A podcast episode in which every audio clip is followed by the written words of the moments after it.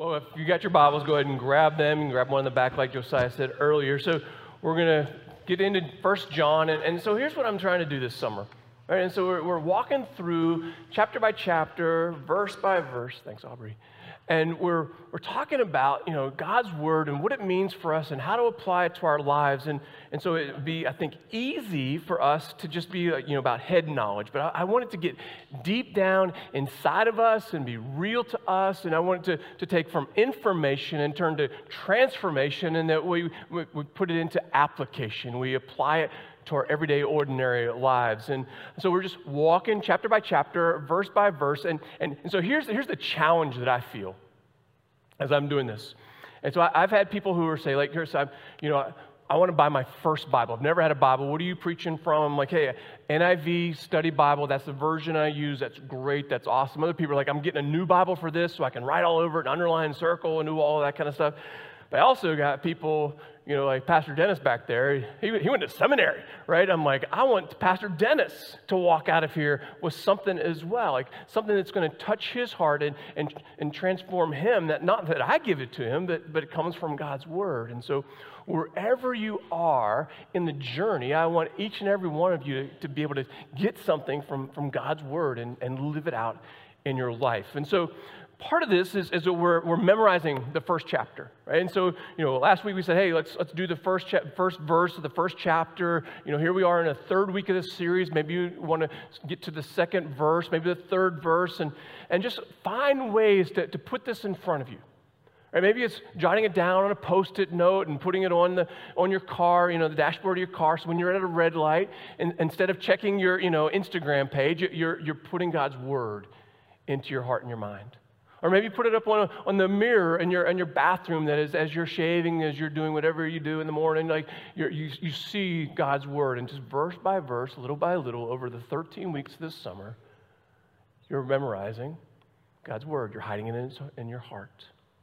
And so today we're, we're moving into 1 John chapter 2. So if you, if you got that, then you can, you can open it up. And what you're going to see today is this, as continuing from last week, this, this contrast major contrast that, that John is using light and darkness, right? And, and, and like love and hate. And, and, so it just there's in a world that we live in today that wants to blend these together and see this kind of gray. Right? John is, is we're going to see very clear this, this stark contrast. No, there, there's, there's not gray here. Right? There's, there's light and there's darkness. There's, there's you know, living for God's glory and, and, and sin. And so we just, I want to make sure that, that you're seeing and understanding this and, and the purpose behind why John is seeking to be so clear about this. Okay, so as you, if you're in chapter 2, right, First John chapter 2. Now, now here's the thing. When, when this was originally written in Greek, there were no chapters, there were no verses. It, all, it was all together. And I think sometimes, in order for us to, to make it a little bit easier for us to read, a little bit uh, easier for us to understand, right, we, we put those chapters and verses in there together. But so as we get into chapter two, I want to remind us of what we, where we finished last week because it just, he's continuing to write. The story is continuing as he writes. So, so look at, at verses uh, 9 and 10 real quick. So John writes, If we confess our sins, he is faithful and just and will forgive us our sins and purify us from all unrighteousness. If we claim we have not sinned, we have made him out to be a liar, and his word has no place in our lives. And so even last week, we were looking at this, this strong dichotomy, this contrast, right? And, and so this is where we pick it up, verses chapter 2, verses 1 through 11. So let, let me read it, um, and, then, and then we'll break it down together. John writes, my dear children, I write this to you so that you will not sin. But if anyone does sin, we have one who speaks to the Father in our defense Jesus Christ, the righteous one. He is the atoning sacrifice for our sins, and not only for ours, but also for the sins of the whole world. We know that we have come to know him if we obey his commands. The man who says, I know him, but does not do what he commands, is a liar, and the truth is not in him. But if anyone obeys his word, God's love is truly made complete in him. This is how we know we are in him. Whoever claims to live in him must walk as Jesus did. Dear friends, I'm not writing you a new command, but an old one, which you have had since the beginning. This old command is the message that you heard. Yet I am writing you a new command. Its truth is seen in him and you because the darkness is passing and the true light is already shining. Anyone who claims to be in the light but hates his brother is still in the darkness. Whoever loves his brother lives in the light, and there's nothing in him to make him stumble. But whoever hates his brother is in the darkness and walks around in the darkness. He does not know where he is going because the darkness has blinded him. And so, just as like last week, we, we wrapped up and just kind of really jumped into sin, and we're not doing this in order to kind of beat anybody up or condemn anybody or wag a finger at anybody. We're not doing that. Right? But, but we want to, to feel this, this separation anxiety, maybe you, uh, you could call it, because of sin. So, so look again at, at verses 1 and 2. Right? He starts off, my dear children, right? So he's a pastor. He's writing to his church, right? And, and so he has this great love. Maybe in your Bible it says, my beloved ones, right? He says, I write this to you so that you will not sin. But if anyone does sin, we have one who speaks to the Father in our defense Jesus Christ, the righteous one. He is the atoning sacrifice for our sins, not only for ours, but also for the sins of the world. So last week we, we were like, look, sin leads to death. And when we're talking about death, we're not just talking about just the physical death, but this, this that hell is a, is a real place in eternity. That when we are separated from God because of sin, like that is the result of that decision. And, and, and so we're like, we're, we're, we want to really dig in that, into that today in, in very real and practical ways. Like, so, and, and for me, I think about just going back to creation going back to the book of Genesis. And so, God, in His infinite wisdom, He, he created the heavens and the earth and, and the sky and the sun and the moon. Did you guys see the clouds on, was that Wednesday, Thursday? Like, I was like, oh my, I've like never saw clouds like that before. I'm like, God did this. And His, and His, like, just to gain even greater glory from us, we just, we had to look up to the heavens to, to see and behold the beauty that He made in that moment. And so God, in, in, in, six days, He made everything, and it was all good, it was all perfect. And at the end, He created Adam, and He created Eve, and He said, Hey guys, like we're in perfect relationship with each other in this garden, this garden of Eden that I've created for you. You can eat of all of it, any of it, except the, the fruit of the tree that's at the center of the garden. Don't eat that, or you'll die. And as you may, may know, so Satan comes in and he tempts Adam and Eve, and, and they eat of that forbidden fruit right? And, and sin entered into humanity at that moment. And what's striking to me is what, what the response is to Adam and Eve whenever they realize that they have sinned. And it's in Genesis chapter 3, verse 8. It says, Then the man and his wife heard the sound of the Lord God as he was walking in the garden in the cool of the day. And what's it say? What did they do? They, they what? They hid from the Lord God among the trees of the garden.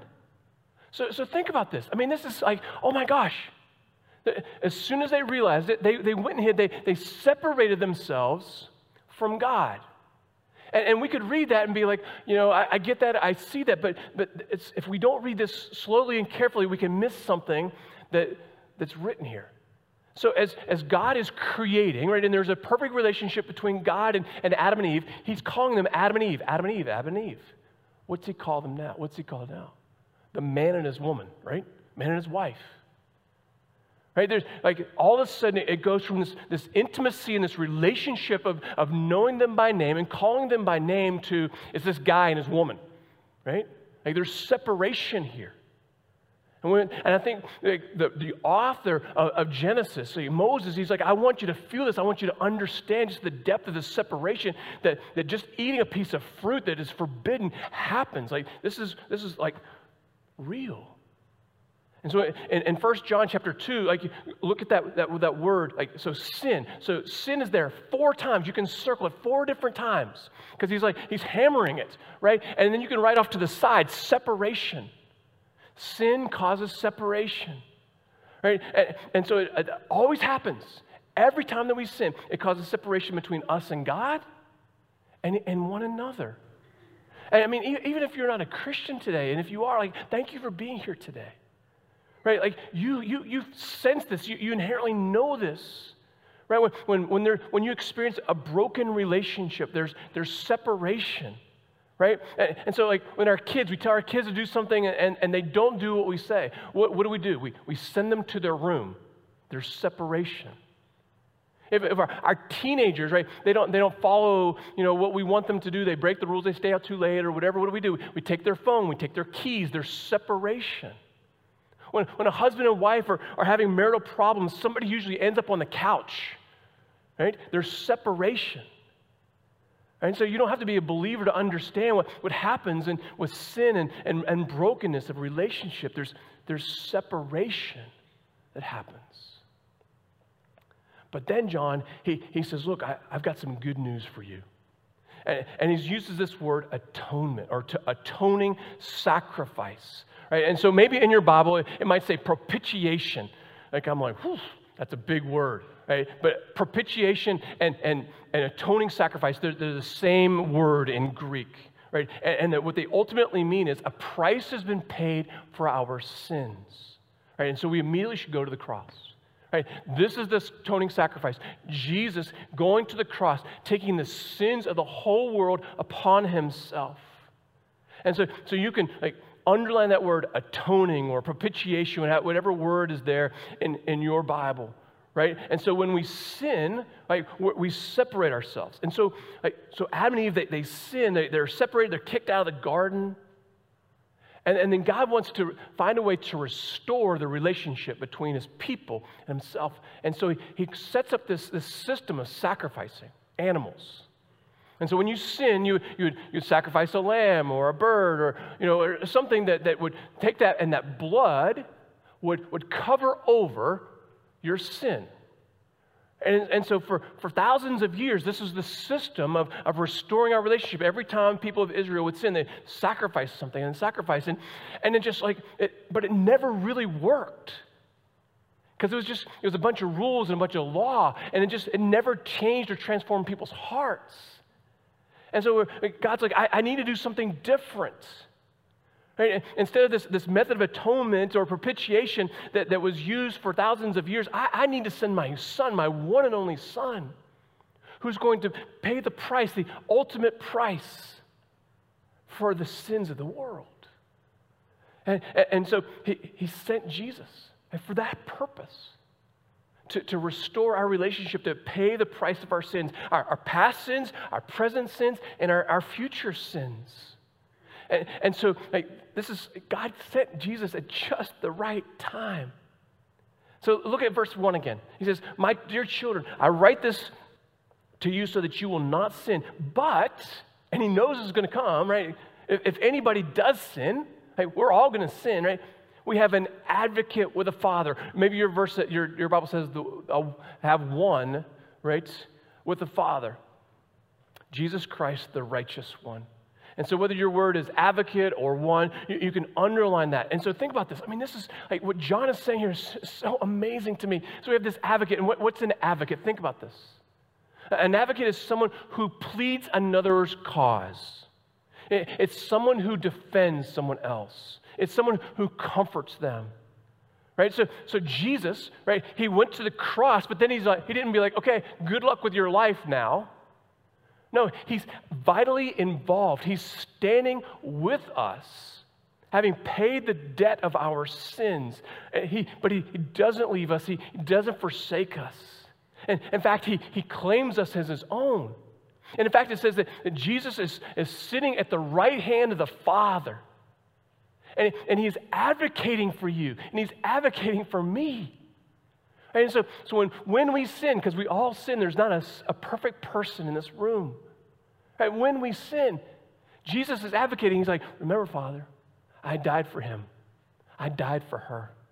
Remember, Father, that's, you, you've declared them to be your son, you've declared them to be your daughter because they put their faith in me. Right? And so, so Jesus is right there 24 7 on your behalf, on my behalf, advocating for us with their heavenly Father.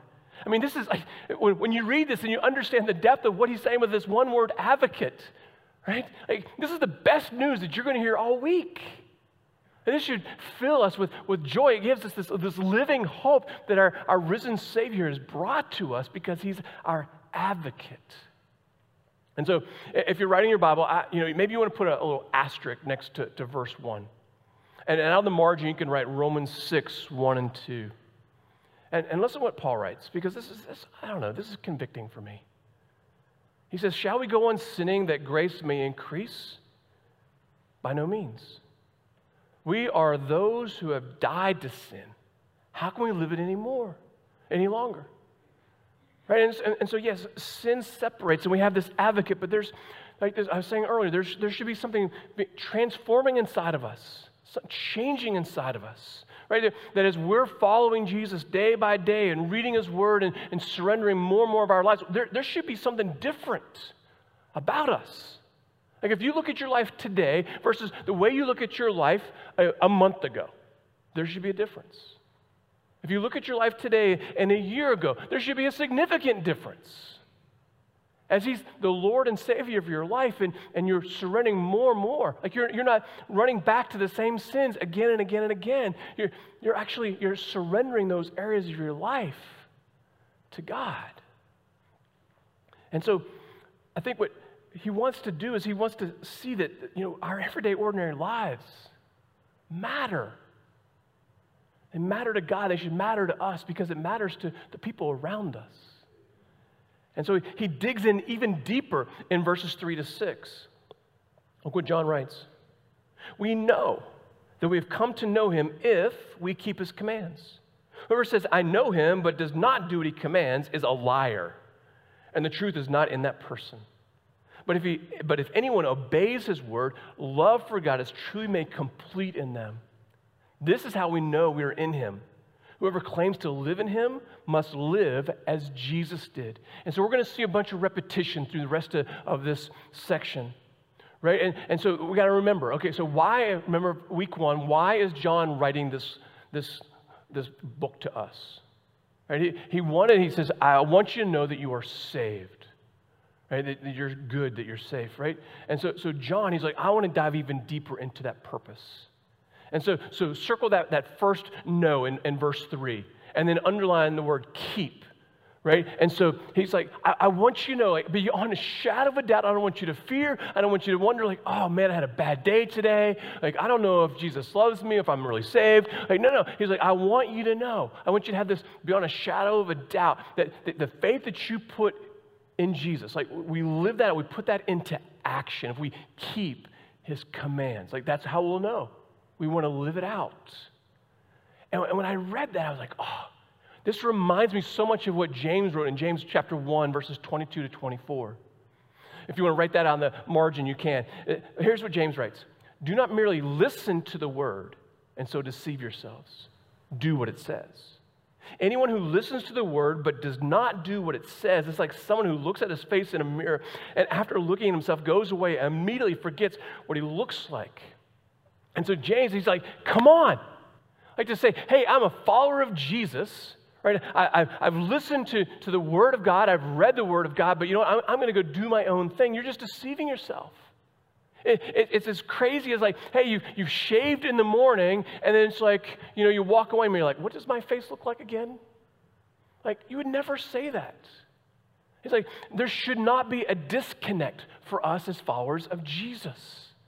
Right? And so, so this is a reminder every time that we sin, we're separated from God and, and from others.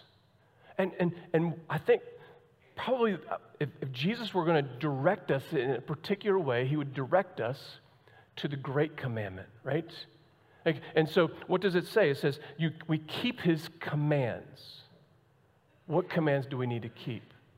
And so, Jesus says, let me, let me give you the, the great commandment. It's found in Matthew chapter 22. Jesus replied, Love the Lord your God with all your heart, with all your soul, with all your mind. This is the first and greatest commandment. And the second is like it love your neighbor as yourself. And so, so John here, he's, he's reinforcing, right? He's building and building and building. So uh, in verse 5, you can underline obeys, right? Or, or keep me, it says in, in your Bible. And then circle the word love, right? We're circling verbs, right? And so the readers at this time, the people heard this, were thinking, oh, command, love, right? Great commandment. This is what Jesus has, has told us to do. And, and then he reinforces even more. Verse 5, you can circle the word know. Like, you can be certain. He's like, I'm pointing back to, to verse 3 again, in case you missed it whenever you were reading verse 3 and you're reading too fast. Let me just say it again in verse 5. And then verse 6, he's like, okay, your life matters. Underline that word live. It says it twice, right? Whether you live or keep or obey, whatever ver- verb is used there. Right? And so I'm like, okay, so John is really hammering this. And so what's he hammering on?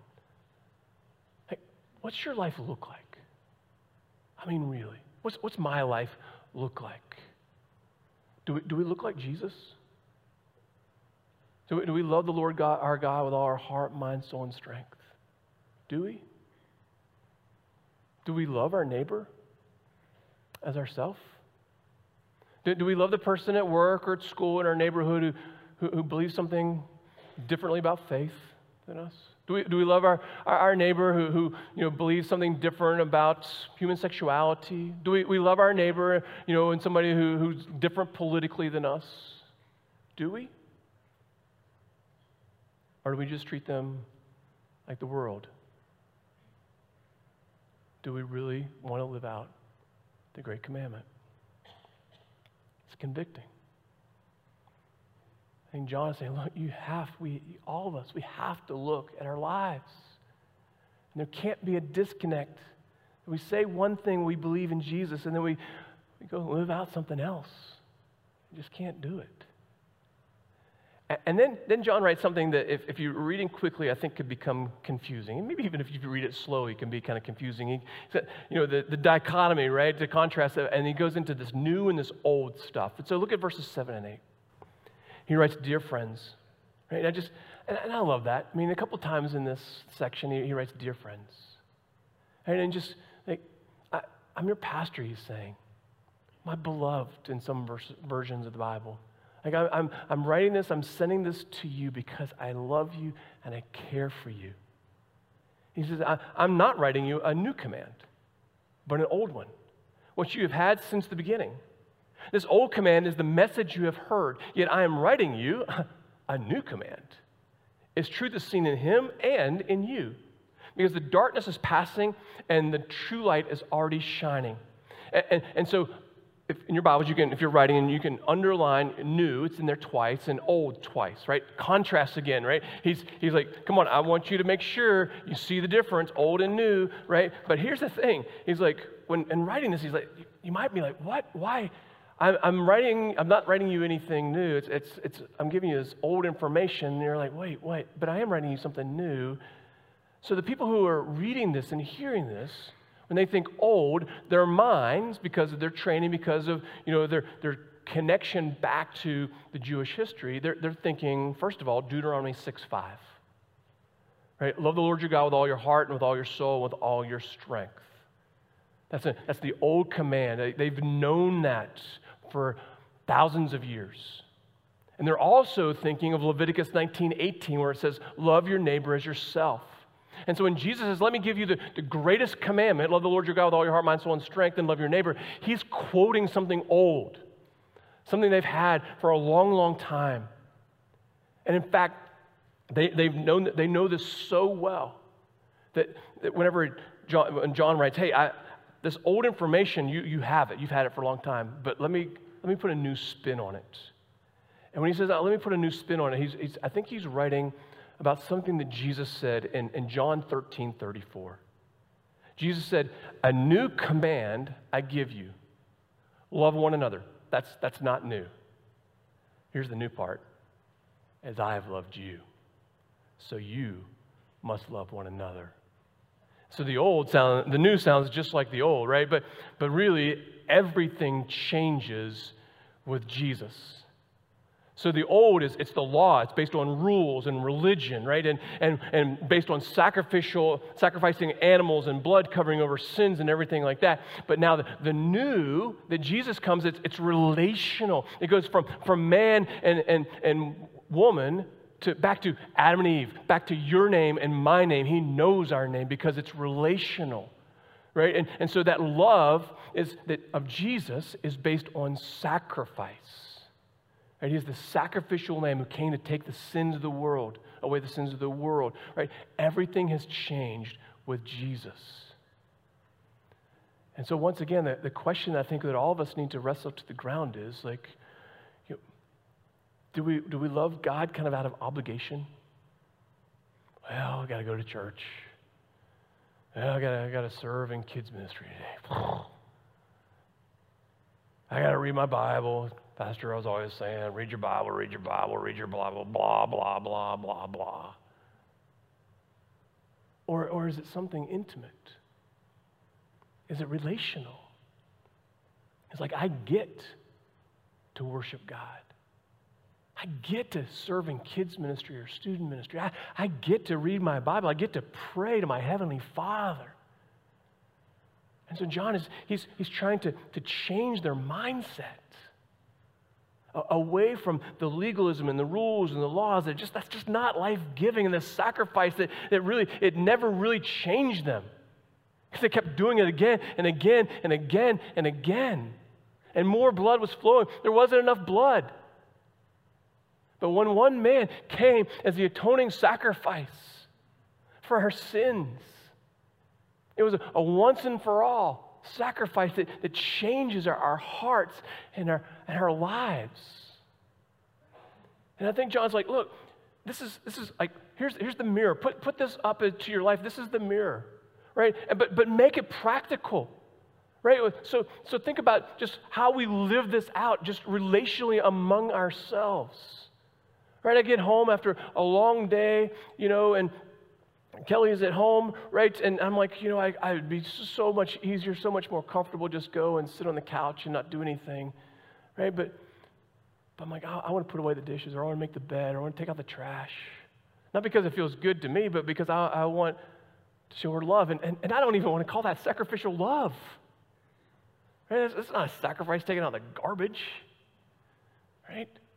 But it's practical you know, come home from work, you know, the kids are, you're like, hey, let's go out and throw the football. Let's go, let's go for a run. if They're teenagers or whatever. And you're just like, run? Man, I'm going to run to the bathroom, right? And close the door and hope that nobody knocks. It's like, no, like, practice presence with your kids like we talked about earlier. Right? I mean, just look at our lives.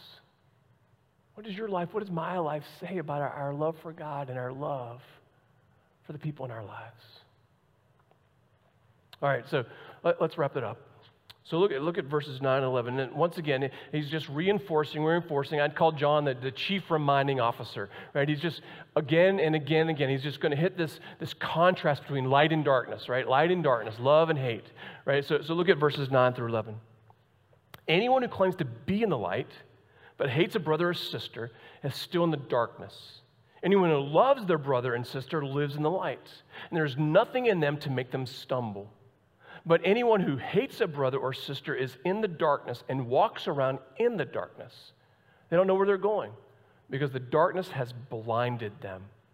So if you're writing your Bibles, you can underline light twice and darkness four times. Now you remember, when we got started at the beginning, how many times do we underline sin? Four times. And here at the end of this section, four times of darkness. Right? He's bookending it, right? Both sides. Right? He's just reminding us again and again and again. And then let's circle some verbs, right? Loves and hates, right? The, the contrast, right? Underline or circle walks. Right? And so maybe you're like, hey, do you, do you want to know where you stand with God? Because that's the purpose in writing this, this, this, this book, First John. He's like, don't look at your words, look at your life. Look at how you spend time with your spouse and with your kids, with your parents, with, with people at work or at school, in your neighborhood or whatever. Look at your life. You want to know where you stand with God? Look at your life. I need to look at my life. Right? What does it look like? You know, your life and my life is, is writing a story about what we believe about Jesus. Do we really truly believe he is the atoning sacrifice for our sins or not? Are we deceiving ourselves or are we walking in the light? Look, he's saying, listen, there's in a world that says there's all kinds of gray, he's like, no, no, it's it's black, black and white. It's very clear, it's very obvious. You, mean, you don't have to kind of close one eye and look at me like, oh, my life was okay. I'm a pretty good person. No, he's, he's like, that's not the standard. Jesus is the standard.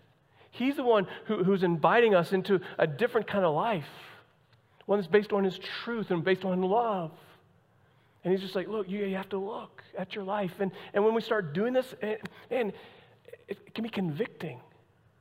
And, and if you're feeling convicted today, like that, that, that's, the, that's the Holy Spirit working in you through God's Word. I'm not here to judge you or point anything out about you or make you feel condemned or anything like that. Sometimes we, the Holy Spirit has to do a, a work in us and pierce our hearts with God's truth because that's the only way that change begins. And so, but, but as you're feeling that, that weight of sin and that conviction of how you, you treat your spouse, your kids, your parents, your friends, or neighbors, or whatever, right? And, and like Satan is going to want to condemn you. Satan condemns. Right? But we, as John says, we have an advocate who is standing, sitting at the right hand of our Heavenly Father, advocating for us. Right? He, he is like he's like reminding God, hey, I paid the debt for their sins. That's your son, that's your daughter. Right? And, and it just extends to us just amazing grace. That's what he's done for you and for me. And so when when we're wrestling with these hard truths in God's word, we can we can ignore them. We can we can be like, I don't want to feel bad about it, or be like, you know what, I I need to change. And I need to be honest with God and with myself. I need to repent. I need to ask God for forgiveness. And, and when we do that, we realize, you know what, we have, He's our atoning sacrifice. He's done this for us. And He becomes our living hope.